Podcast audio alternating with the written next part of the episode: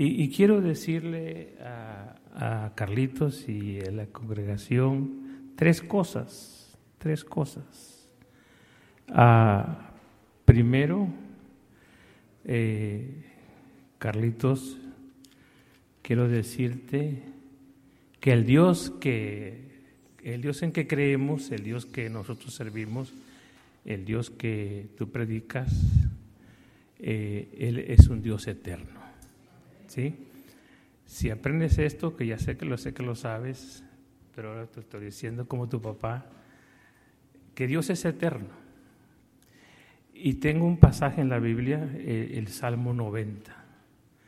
Dice el Salmo 91, dice de esta manera, Señor, tú nos has sido refugio de generación en generación, y antes que naciesen los montes y formase la tierra y el mundo, desde el siglo y hasta el siglo, tú eres Dios. Entonces, hermanos, eh, aprendemos de la palabra de Dios y Carlitos que pasan los años y los años y los años y Dios es Dios.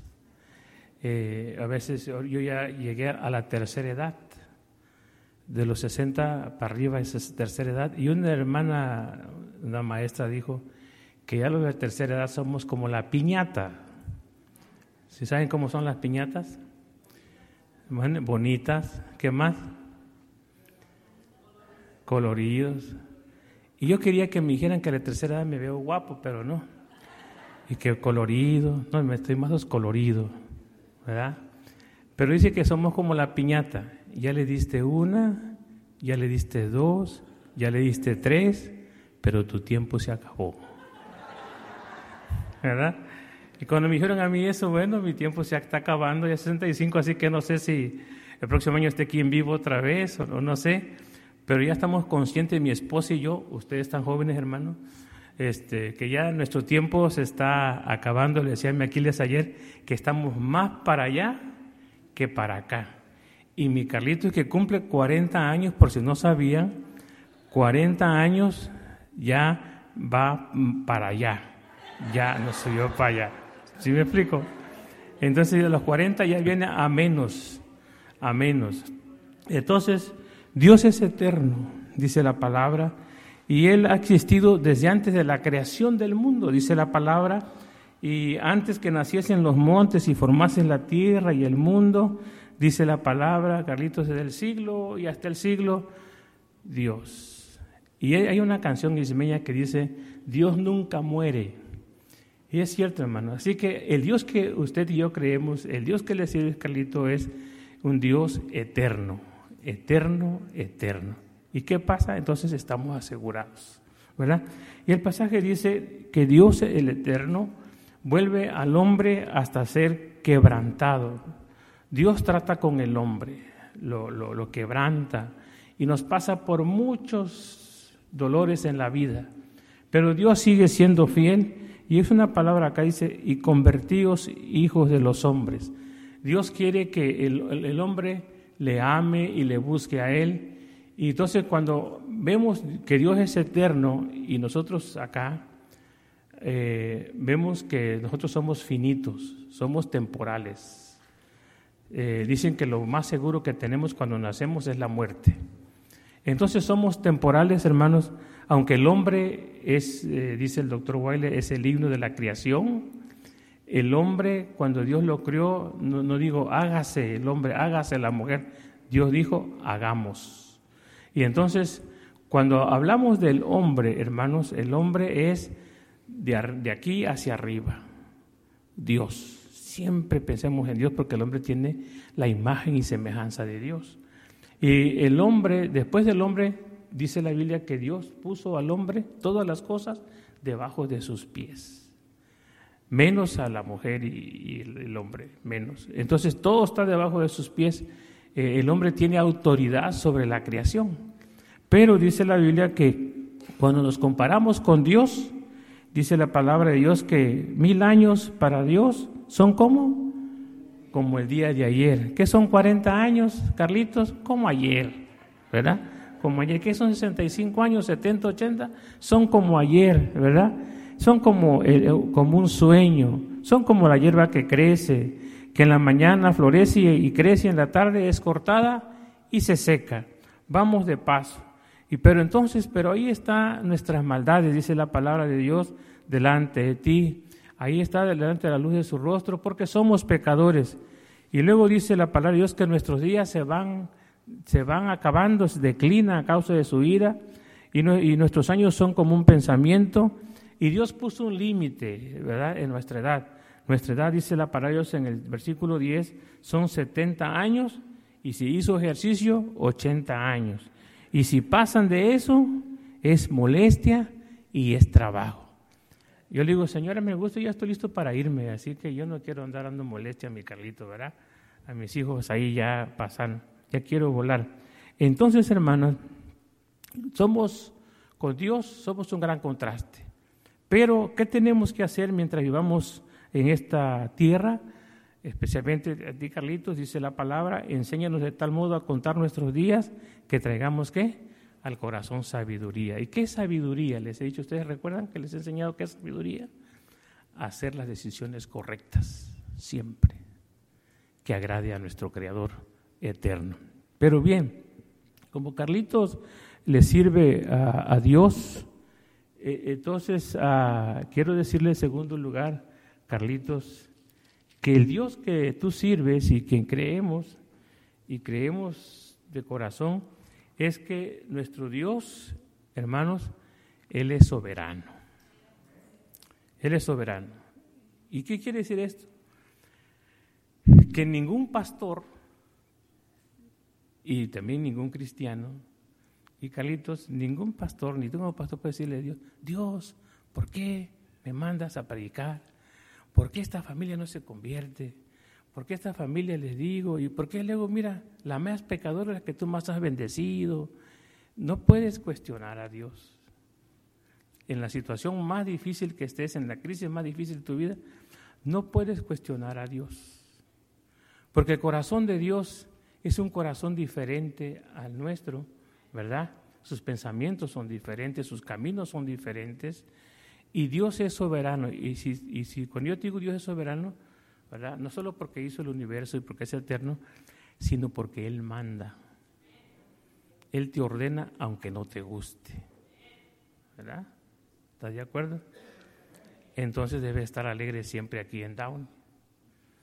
¿Verdad? Yo como pastor le he dicho a él, yo, yo, yo siempre he estado en la iglesia, en una sola iglesia, lo que estuve primero fueron nueve, años, y yo me quería morir ahí. Mi esposa, ¿cómo que te vas a morir aquí? Sí, aquí. Porque yo descubrí eh, que la iglesia es como las mujeres.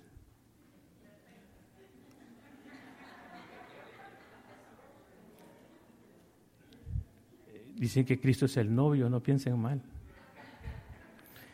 ¿Y qué tiene? Dice, si yo no me entiendo bien con mi esposa, la hermana Juanita, y digo, bueno, la cambio. Pero no hay mujer que no se enoje en el mundo.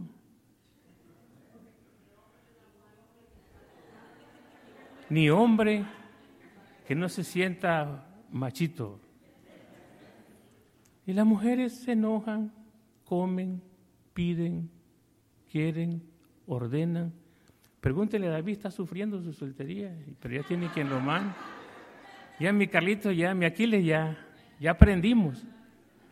Entonces le digo a mi Carlito, ¿por qué cambiar de iglesia? ¿Por qué cambiar? Es como la esposa, no puedes cambiar. ¿Están de acuerdo conmigo? A mí eso me ayudó. Entonces yo dije, en la iglesia donde llego, David llegó a Guadalajara de un año, 33 años hermanos, allá en Guadalajara, ahí estamos bien y hemos cosechado. Pues bien, ¿Por qué digo esto?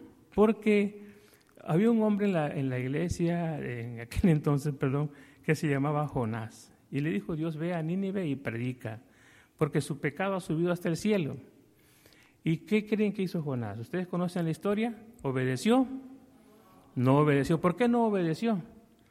Porque Jonás nunca aprendió que Dios tenía la última palabra y que Él ordena y Él manda. Y entonces él se fue para otro lugar que se llama Tarsis, dice la palabra de Dios.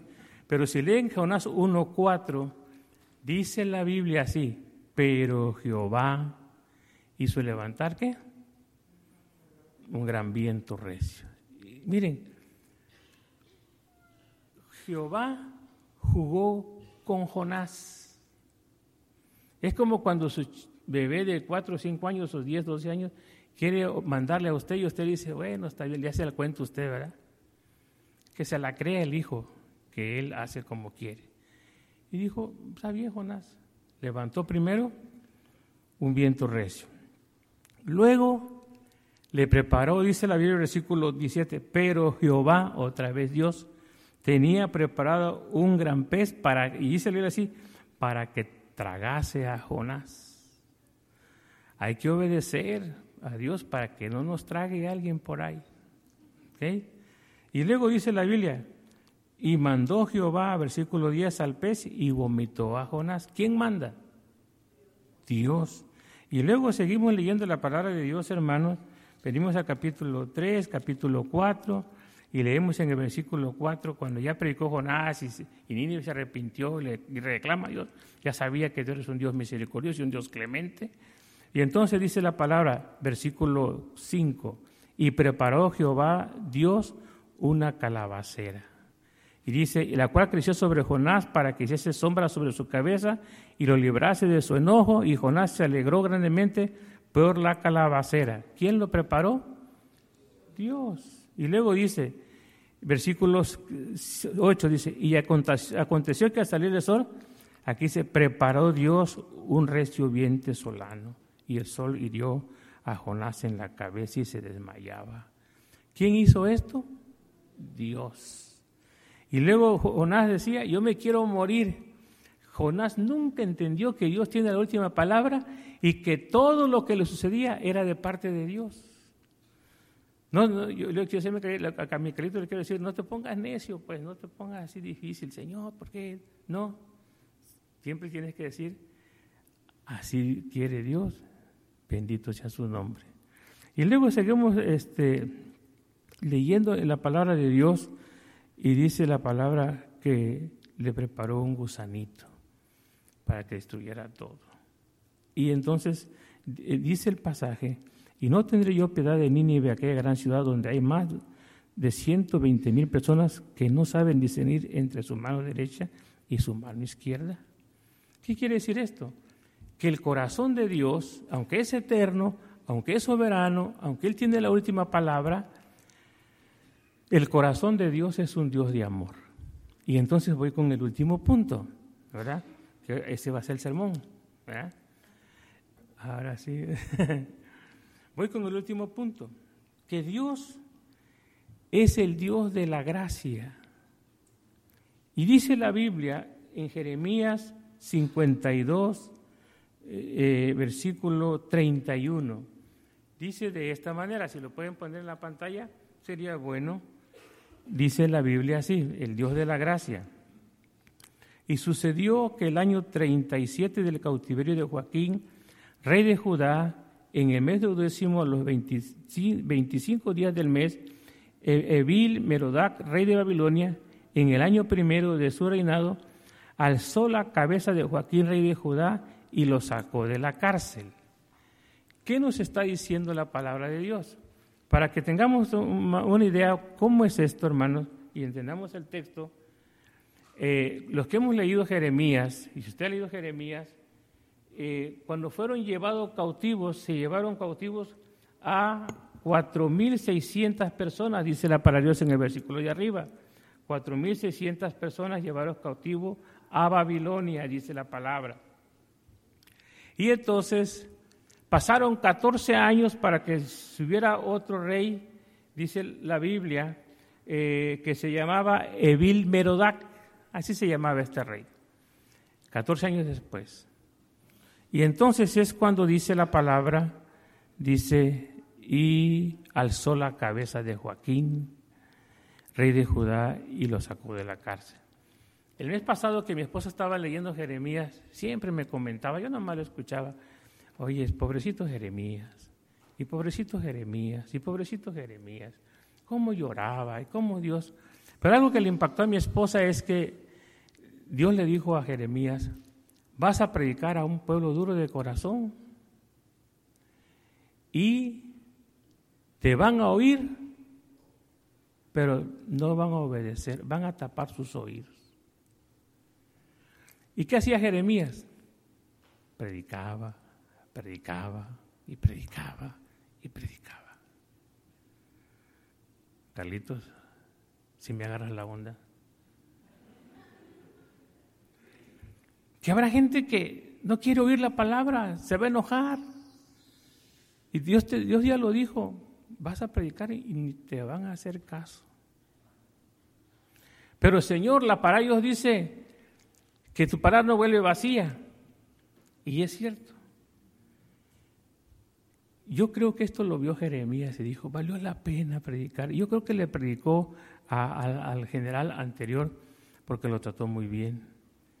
Y entonces, un día, 14 años después, levantan la cabeza de Joaquín y miren lo que hizo este rey. Le habló amablemente a, a Joaquín. Le dio un trono para que se sentara. Le cambió la ropa de prisionero a una copa real. Le dio de comer la misma mesa del rey todos los días de su vida y cada día le daba un regalo de parte del rey hasta que se murió. Y miren hermanos, la palabra de Dios nunca vuelve vacía. Y Dios, el que Micalitos predica y ustedes creen, es un Dios de, gracia, es un Dios de amor. Y cuando usted menos imagina, años y años después, llega un nieto por ahí. Yo recuerdo que en esta iglesia venía mi mamá, venía mi tío, venía mi abuelita, nos fuimos por el pecado, porque nos, atrajo más el pecado, pero Dios levanta la cabeza de ese pecador y nos sienta y lo sienta en la mesa de sus príncipes. ¿Qué quiero decir con esto? Vale la pena predicar. Nos llevamos las grandes sorpresas y esa es la gloria del ministerio. Y Calito, nunca te desanimes de predicar. Dios levanta la cabeza y de las familias, y cuando menos comienzas a cosechar, porque Dios es eterno, Dios es soberano y es un Dios de gracia que nos amó desde antes de la fundación del mundo para que fuéramos santos y sin mancha delante de Él. Amén. Dios les bendiga, hermanos porque si le sigo los duermo. Así que este mensaje era para mi Carlito y más le quería hablar de mi corazón, hermanos. Que él nunca olvide eso para que siempre sirva a Dios y sea fiel.